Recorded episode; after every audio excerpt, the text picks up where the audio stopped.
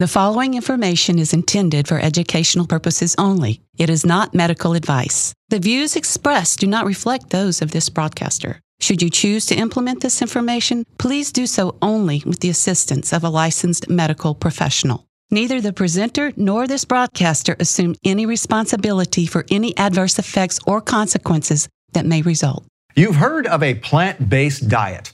You've heard of a ketogenic or a keto diet, but what about a plant based keto diet? And what about using that plant based keto diet to fight cancer? It works, according to the patients that Dr. David Jockers has seen, and he's about to give you a health awakening.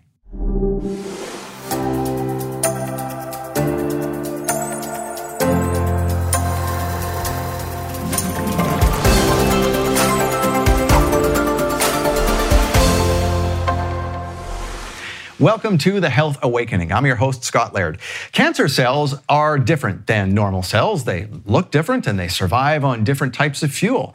And cancer cells don't even need oxygen. Do you know that? They are the very picture of death. So, how do you kill something that thrives on death? Well, you flood the body with life. That's how, specifically life giving foods. Here to talk about which foods provide life and which foods snuff it out, please welcome a doctor of natural medicine, a functional nutritionist, and corrective care chiropractor, Dr. David Jockers. Dr. Jockers, welcome to the Health Awakening. Thanks so much, Scott. Great to be on with you. You know, I wanted to have you on the show. We've had you on uh, previously, but I wanted to ask you something specific about this uh, this plant-based keto for cancer because I read a very interesting article you had online, and uh, I want you to bring out from that uh, what is the number one food that cancer cells love and that we should avoid. Yeah, absolutely. Well, cancer cells, they thrive on sugar. So they are what we call anaerobic. And so they don't need the presence of oxygen, like you talked about and they break down sugar and they produce a lot of metabolic waste and they they literally you know survive on sugar. And so you know if we're going to prevent cancer or if we're going to heal cancer one of the key strategies is you know reducing significantly reducing the intake of sugar and starch so now this uh, this brings into an interesting uh, dichotomy here because some people use a vegan diet to overcome cancer, and they do. But there may be a better way of doing that here. You could talk about a plant-based diet uh, being different than what someone would call a vegan diet, you know, a plant-exclusive diet. So, so what's the difference there? So a vegan diet is going to be completely devoid of animal products, whereas a plant-based ketogenic diet, like what what I teach, um, is just it, it, really means that plants are going to be the majority of the diet, right? So let's say 80 to maybe even 90% of the diet are going to be plant based, utilizing certain animal products that provide high nutrient density and are lower in particularly protein and we can talk about that as we as we go on Okay. Now, that may be very interesting to some folks who have adopted a keto diet because usually when people see keto, they see the, the complete uh, absence of carbs and uh, mostly protein and fat. But you're talking about, you know, a, a lot of green foods that inherently have a lot of the, uh, uh have a lot of fiber, which, you know, brings that carbohydrate count down to a low net carbs. Could you explain how that works? Yeah, absolutely. So when we look at carbs, we've got sugar, starch, and fiber, really the main uh, carbohydrates that we look at. Now, the ones that we digest and break down into glucose or sugar in our bloodstream are sugar and starch. Fiber is indigestible by our bodies. Our gut bacteria will break it down and they'll produce B vitamins and different nutrients from it. Uh, but basically, fiber is not counted. It's not going to elevate your blood sugar. And so you can consume high amounts of fiber, and fiber has great benefits for helping pull out toxic bile out of our system, helping support our microbiome, helping detoxify our body. So, uh, so getting a good amount of fiber when you're when you are when you have cancer or when you're trying to prevent cancer is a really good strategy. And plant foods really provide a great megadose of fiber. And we're looking for plant foods that are lower in sugar, lower in starch. We call them the non starchy vegetables. That's going to be things like broccoli, cauliflower, Brussels sprouts, kale, collard greens, cucumbers, celery, things like that. And lots of herbs, right? We can use a, a ton of different herbs that have cancer protective qualities as well. Right, and those are all what we call, you know, phytonutrients. Phyto, of course, as you know, meaning uh, from a plant, and animal products will not have that. So I think folks listening to this will be really interested to see that you include a lot of uh, green plant foods in your keto diet. So uh, explain how a keto diet starves cancer cells. What's what's the impact of ketones on cancer cells? How does that all work? Absolutely. When we look at cancer cells, they thrive off of sugar and they also have more insulin receptors. And insulin is the hormone that takes sugar out of the bloodstream and puts it into the cells.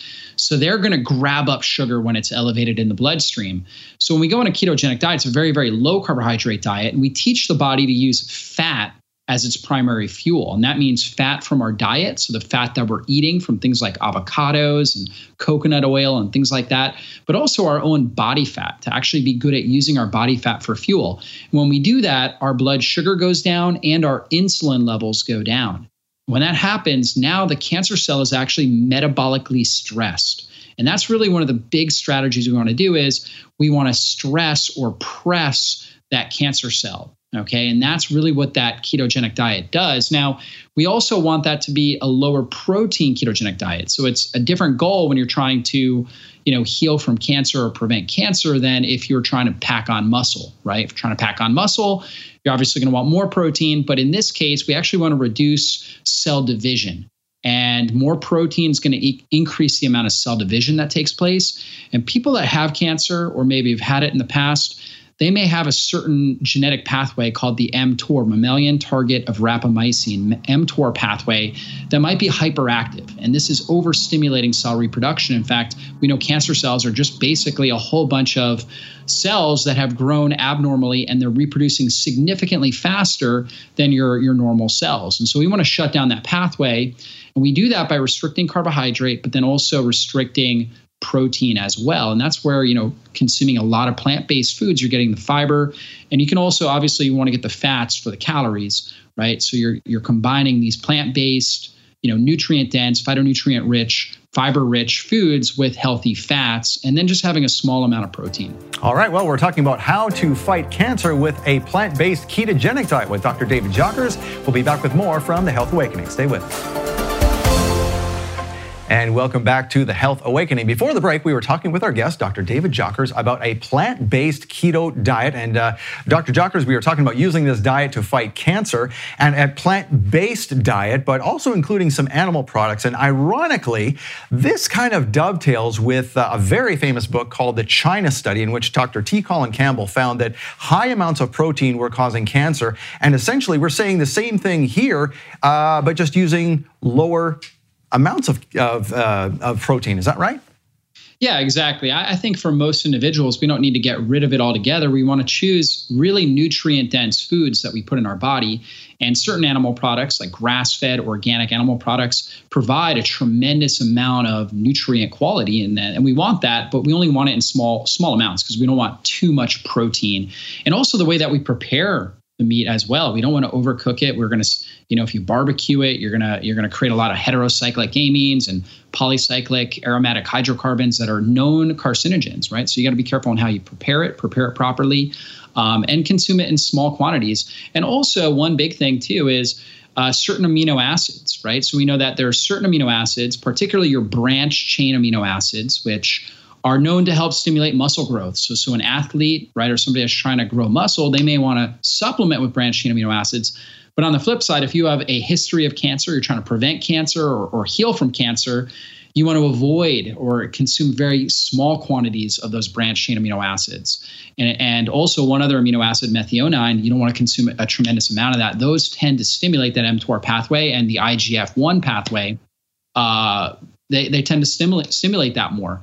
Whereas certain amino acids like glycine, proline, things like that, things that we can get in like bone broth, for example.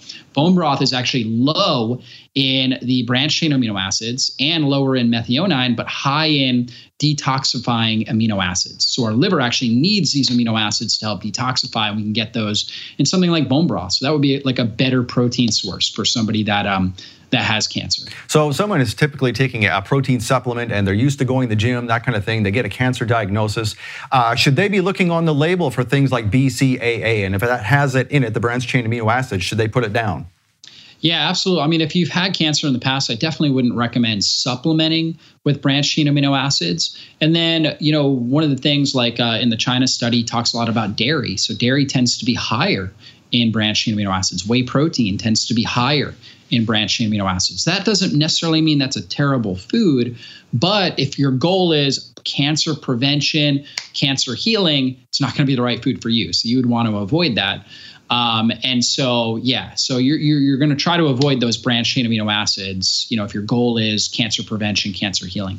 Now, not to stay too much on this topic, but I do want to create a distinction for those who are maybe doing that type of thing with a plant based uh, protein supplement, something from uh, pea protein or rice protein. Yeah. Would that be okay or not? Well, they also do have branched chain amino acids. So, in small quantities, it's totally fine, right? If you keep your protein level, like typically the macronutrient uh, profile that I try to I try to follow with p- cancer patients is trying to get about somewhere around 75% of your calories from healthy fats and about 5 to 10% or so from carbohydrates and then about 10 to 15% from protein.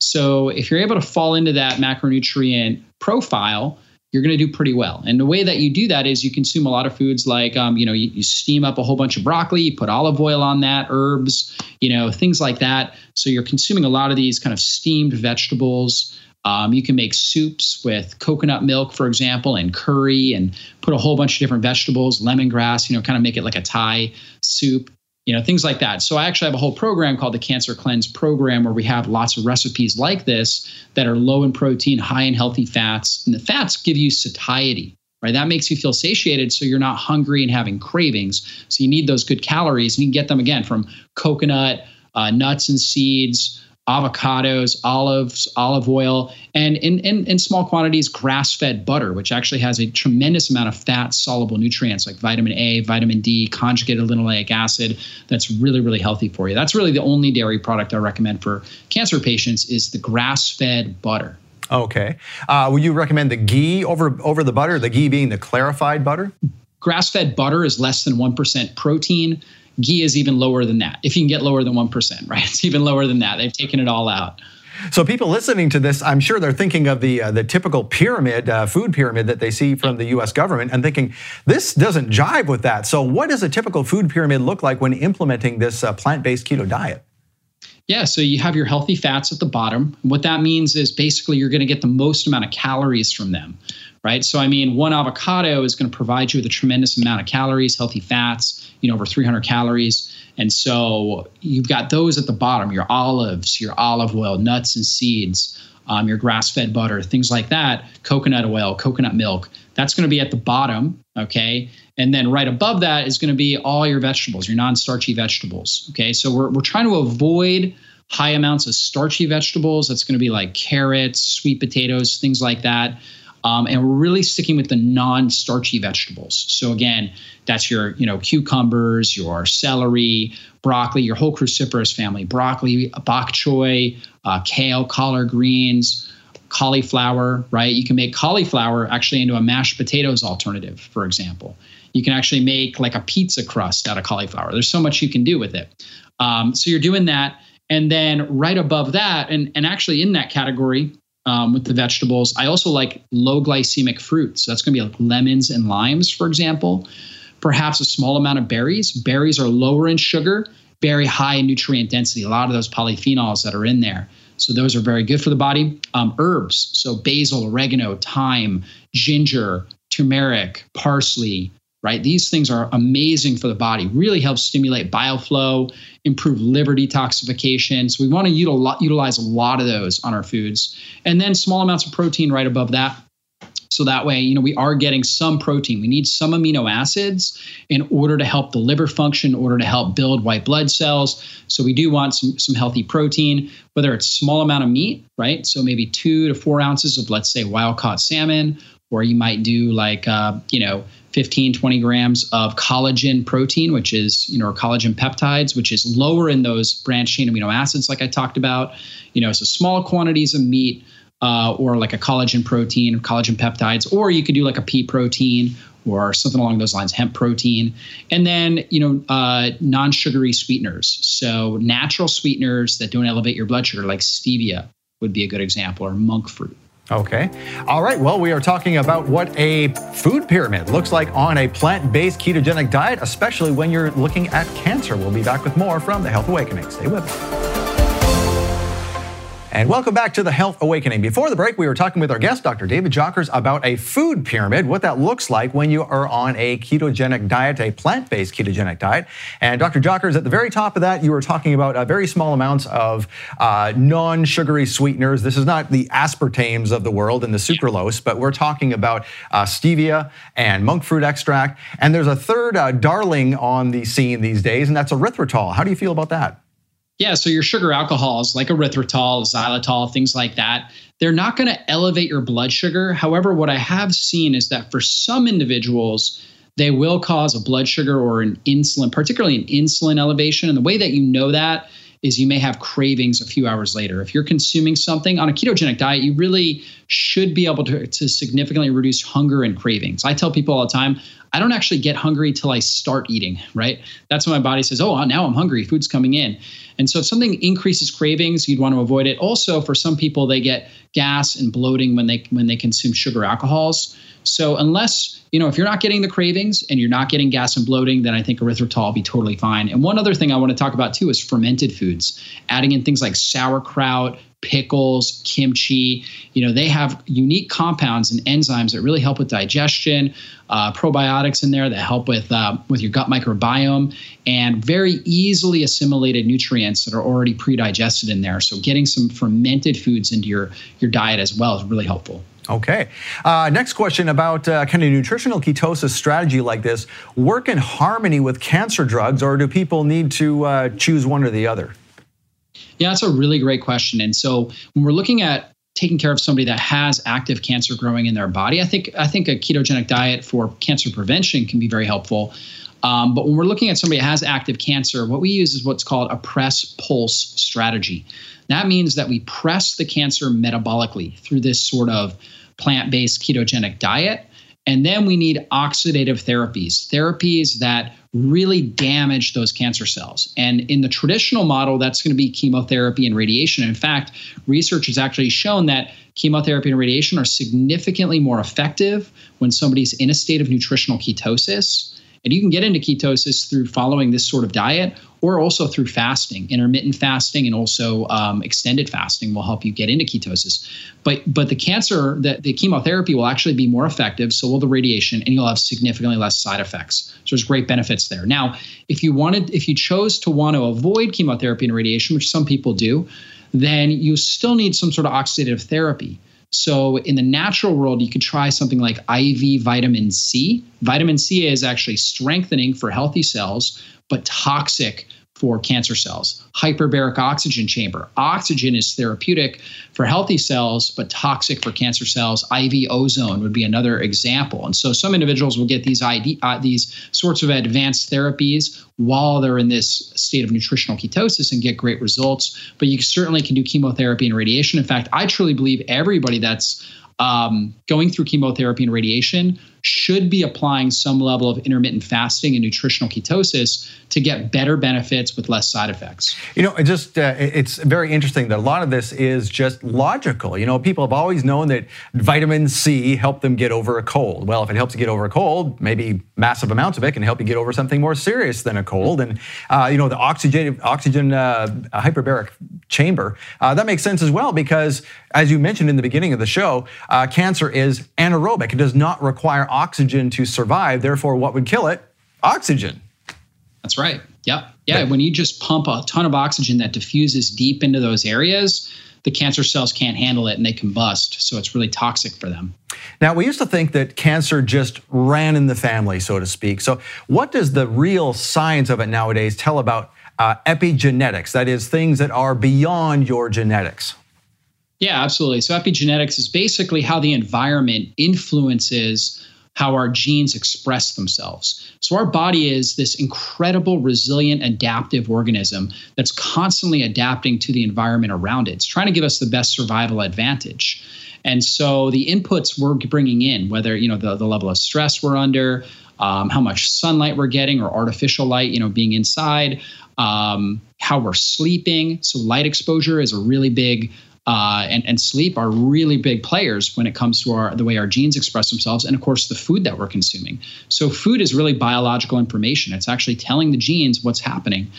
And this is why I really look at kind of like this hormonal app, uh, element of the way that we're eating.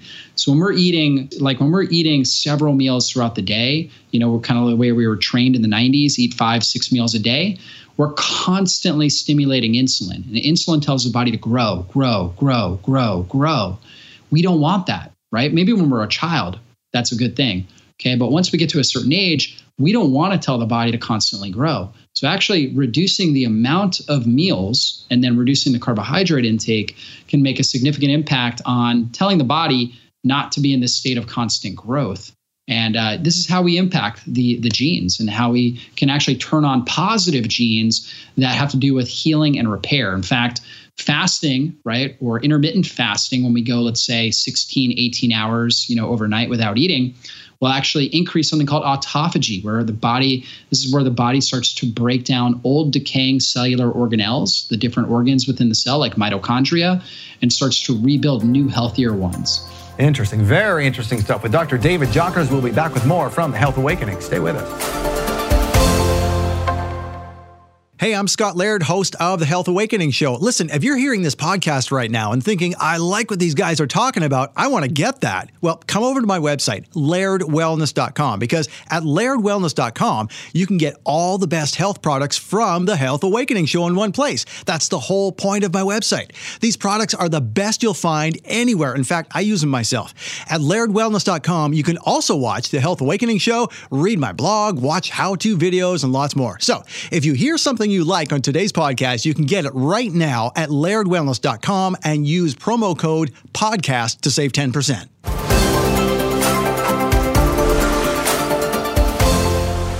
Thank you for joining us today on The Health Awakening. Our guest has been Dr. David Jockers. We are talking about a plant based keto diet. And Dr. David Jockers, where can people find you online? Yeah, you can find me on my website, drjockers.com. I'm also active on YouTube, Facebook, Instagram, and I've got a new book that just came out. It's called The Keto Metabolic Breakthrough, so you can check that out at bookstores near you. Wonderful. All right, thank you for joining us again on The Health Awakening, and we'll see you next time. Look for us at healthawakening.tv. Thank you for joining us today on The Health Awakening. You can catch the replay of this episode and see our complete show archive at healthawakening.tv. For more information about our guests today and all they have to offer, please visit their website on the bottom of your screen. And please remember, the information you saw today is intended for educational purposes only. It is not medical advice, nor do the views expressed reflect those of this broadcaster. Should you choose to implement this information, please do so only with the assistance of a licensed medical professional. Neither the presenter nor this broadcaster assume any responsibility for any adverse effects or consequences that may result.